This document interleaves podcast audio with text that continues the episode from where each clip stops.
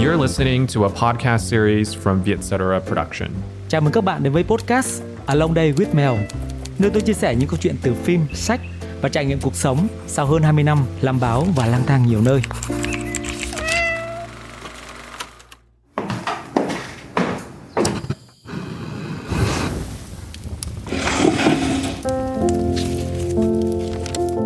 Trong tập về người cha vừa rồi, tôi có đặt ra một câu hỏi vui vui rằng tại sao trong khi những giải thưởng quan trọng của sự nghiệp, rất nhiều người thắng giải gửi lời cảm ơn đến mẹ của họ nhiều hơn là cha của họ, đặc biệt là lễ trao giải Oscar.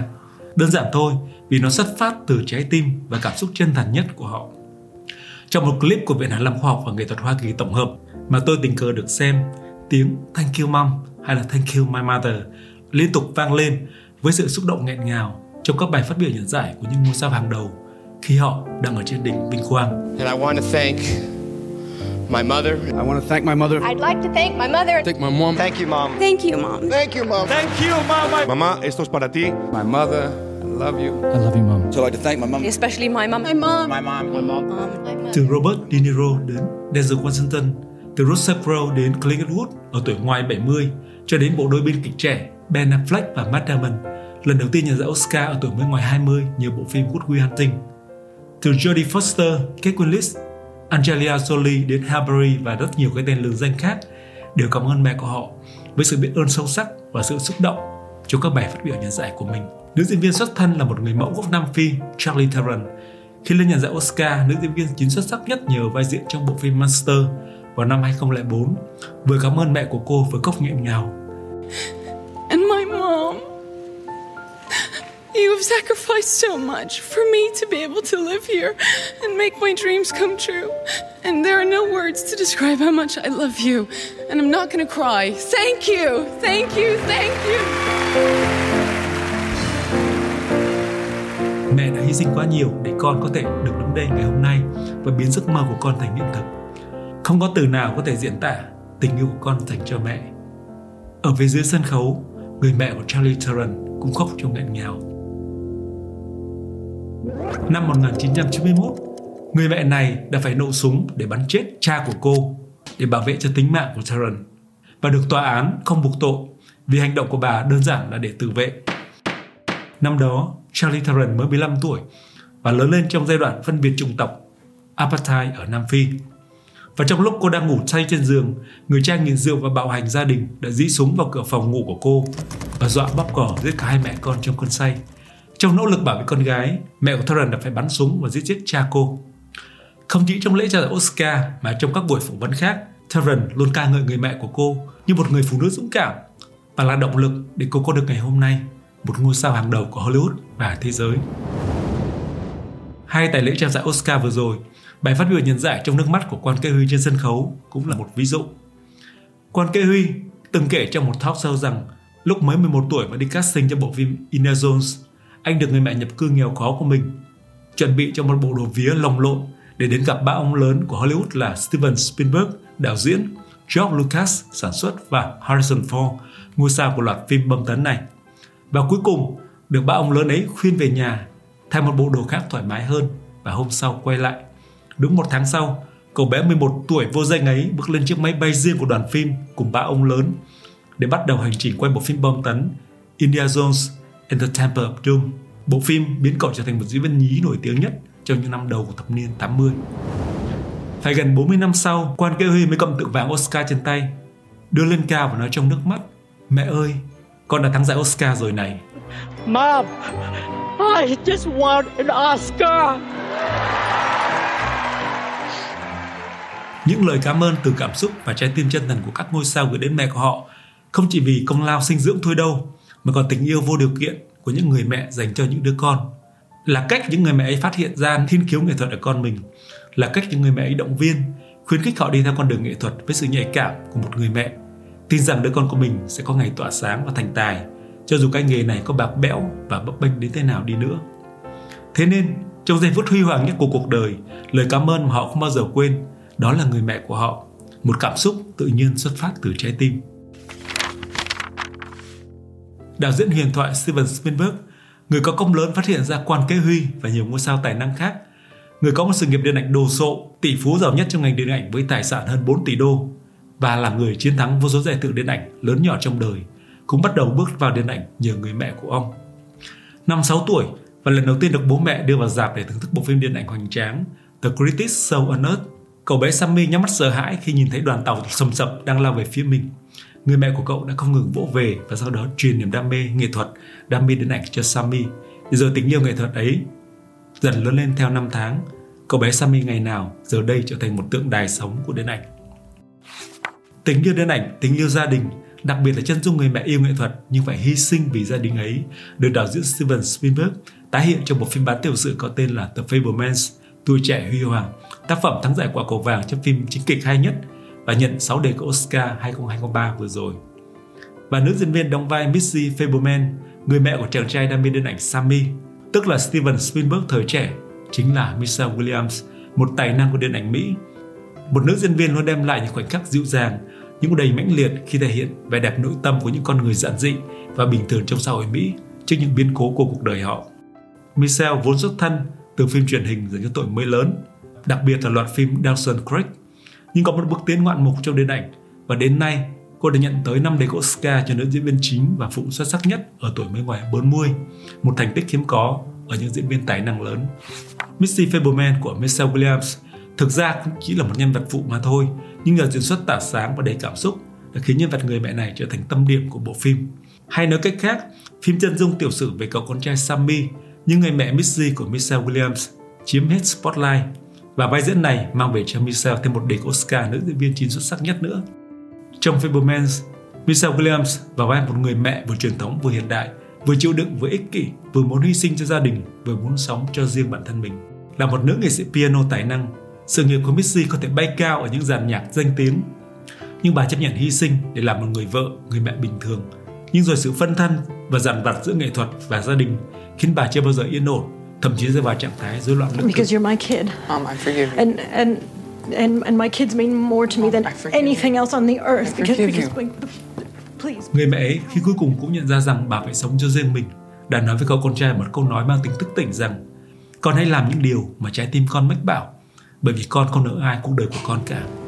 You do what your heart says you have to. So you don't owe anyone your life. Câu nói của người mẹ với người con trai cũng là tự nói với chính mình, bởi vì cuối cùng bà cũng nhận ra bà phải sống cuộc đời cho riêng mình. Tôi yêu Michelle Williams trong bộ phim Brokeback Mountain, trong Blue Valentine, trong My Week with Marilyn, trong Manchester by the Sea và trong nhiều bộ phim độc lập khác nữa. Và giờ đây tiếp tục yêu cô qua vai người mẹ Missy trong bộ phim The Fablemans. Và tôi nhận ra đặc điểm chung đặc biệt qua các vai diễn hay nhất của cô đó đều là những hình mẫu phụ nữ luôn chất chứa những nỗi đau, kìm nén, những tổn thất tinh thần không thể nói thành lời và dường như không bao giờ có một cuộc đời hạnh phúc. Michelle diễn rất giỏi nỗi đau thầm kín của nhân vật mà cô mang. Những người vợ phát hiện ra chồng mình đồng tính trong bộ phim Brokeback Mountain. Người vợ vỡ mộng trong cuộc hôn nhân gia đình trước anh chồng long bông trong Blue Valentine. Hai người vợ trôn chặt nỗi đau vụn vỡ vào lòng và ném nó xuống đại dương sâu thẳm trong bộ phim Manchester by the Sea.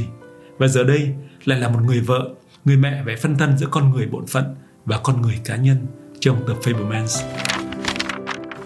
Một người mẹ khác cũng trở thành biểu tượng điện ảnh trong năm vừa rồi chính là Evelyn, nhân vật mang về tượng bảng Oscar mang tính lịch sử cho Dương Tử Quỳnh. Nếu người mẹ do Michelle Williams đóng trong bộ phim Tuổi trẻ huy hoàng phải vật lộn giữa con người bổn phận và con người cá nhân, thì người mẹ do Dương Tử Quỳnh đóng trong cuộc chiến đa vũ trụ đơn thuần là con người bổn phận với trách nhiệm nặng nề bổ vây, một hình mẫu người mẹ châu Á điển hình. Thế cho nên với tôi, cuộc chiến đa vũ trụ thực ra cũng chỉ là một bộ phim về gia đình mà thôi. Mượn ba cái đa vũ trụ thời thượng chỉ để làm lạ hóa cách kể và cũng nhằm nói tới sự hỗn loạn của gia đình này cũng như các giá trị sống nói chung của đời người mà thôi. Ông ngoại gông gông nói với bà mẹ Evelyn ở một vũ trụ khác rằng ở vũ trụ của con, con ép con gái của mình nhiều tới mức hủy hoại chính nó. Chính con đã tạo ra Jobu Tabuki, một nhân vật phản diện trong thân xác của con gái Joy. Ông ngoại nói thế mà ông cũng quên mất rằng ở vũ trụ đó, chính ông cũng hủy hoại cuộc đời con gái mình vì những truyền thống nho giáo lỗi thời để rồi mầm độc ấy cứ trổ cây từ thế hệ này sang thế hệ khác và gọi đó là truyền thống. Và ở một vũ trụ khác nữa, đứa con gái mang mầm độc Jobu Tabuki nói với Evelyn rằng bà sống một cuộc đời chỉ toàn là những khoảnh khắc dạn nứt, những mâu thuẫn và rối loạn. Nói chung là một cuộc đời thất bại toàn tập, chỉ toàn là những niềm đau. Và ở một vũ trụ khác nữa, một vũ trụ không có sự sống nên hai mẹ con biến thành hai cục đá nói chuyện chơi về sinh tồn trước một đài cạnh hùng vĩ trước mắt họ nếu hòn đá có mắt. Ở vũ trụ đó, họ cảm thấy nhẹ nhàng và thanh thản làm sao bởi nếu không có gì là quan trọng, mọi đau đớn và tội lỗi ta cảm thấy vì không làm được trong đời sẽ biến mất. Chứ biến thành cục đá rồi thì còn gì là quan trọng nữa. Bà mẹ, nhân đổi lốt hòn đá. chưa hiếm bà mẹ Á Đông ngoài đời nào hành xử như vậy lắm. Nói rằng mẹ xin lỗi con vì đã phá hủy tất cả. Và đứa con gái cũng trong hòn đá đáp lại rằng Swiss, bà không cần phải lo điều đó ở đây, hãy cứ là một hòn đá. Rất nhiều người đùa rằng sở dĩ Dương Tử Quỳnh thắng giải Oscar lịch sử là bởi vì chị là người mẹ châu Á đầu tiên dám sinh loại con mình, điều chưa từng có trong lịch sử.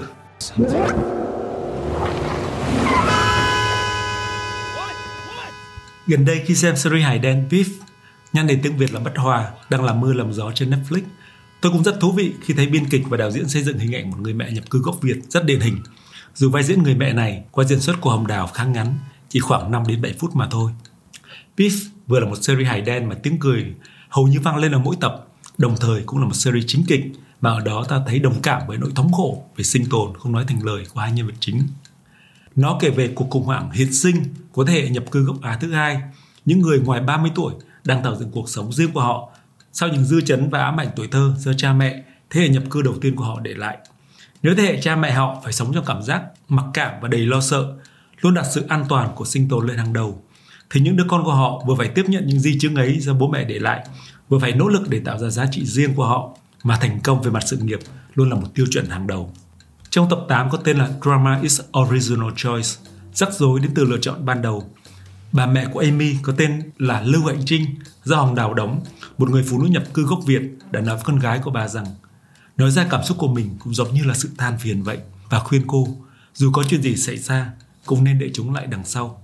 Nói cách khác, những biến chứng tâm lý của Amy, nhân vật nữ chính của loạt phim do những diễn viên gốc Việt là Ali Wong đóng, phần nào xuất phát từ sự chịu đựng, sự kìm nén cảm xúc dẫn đến những tổn thương không thể chữa lành của thời niên thiếu. Như cô nói với mẹ, bên trong mẹ là nhiều thế hệ của những quyết định sai lầm. Cái hay của Biff với tôi là những người sáng tạo của series này không đưa ra phán xét đối với nhân vật nào.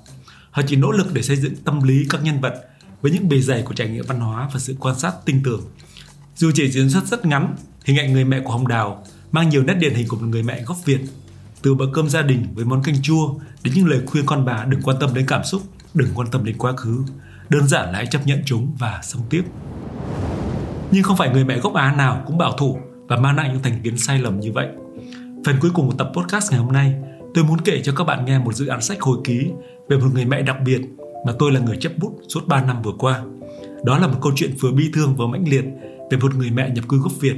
Người mẹ đơn thân ấy từng là một người phụ nữ có một sự nghiệp thành công rực rỡ ở Sài Gòn trước năm 1975 và sau này khi sang Mỹ định cư cùng con trai, sự ưu tiên số 1 của bà luôn là đứa con của mình.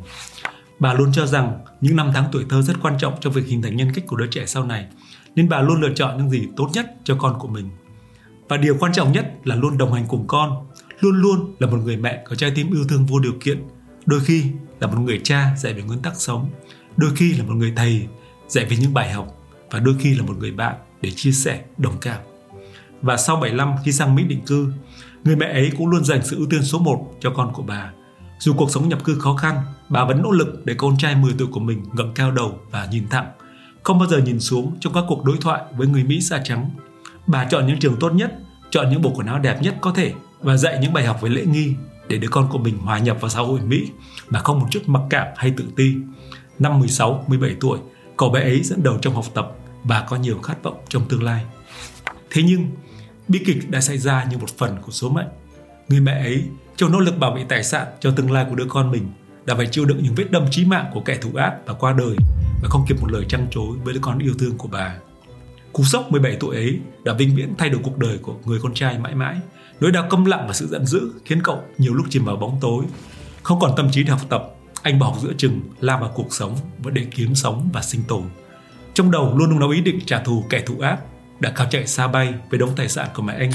Chàng trai ấy đã từng có ý định trở thành gangster, điều quá dễ dàng với một chàng trai nhập cư không ai thân thích. Thế nhưng, trong những lúc đơn độc trong bóng đêm, hình ảnh người mẹ ấy hiện về, dạy anh những bài học về lễ nghĩa, về yêu thương.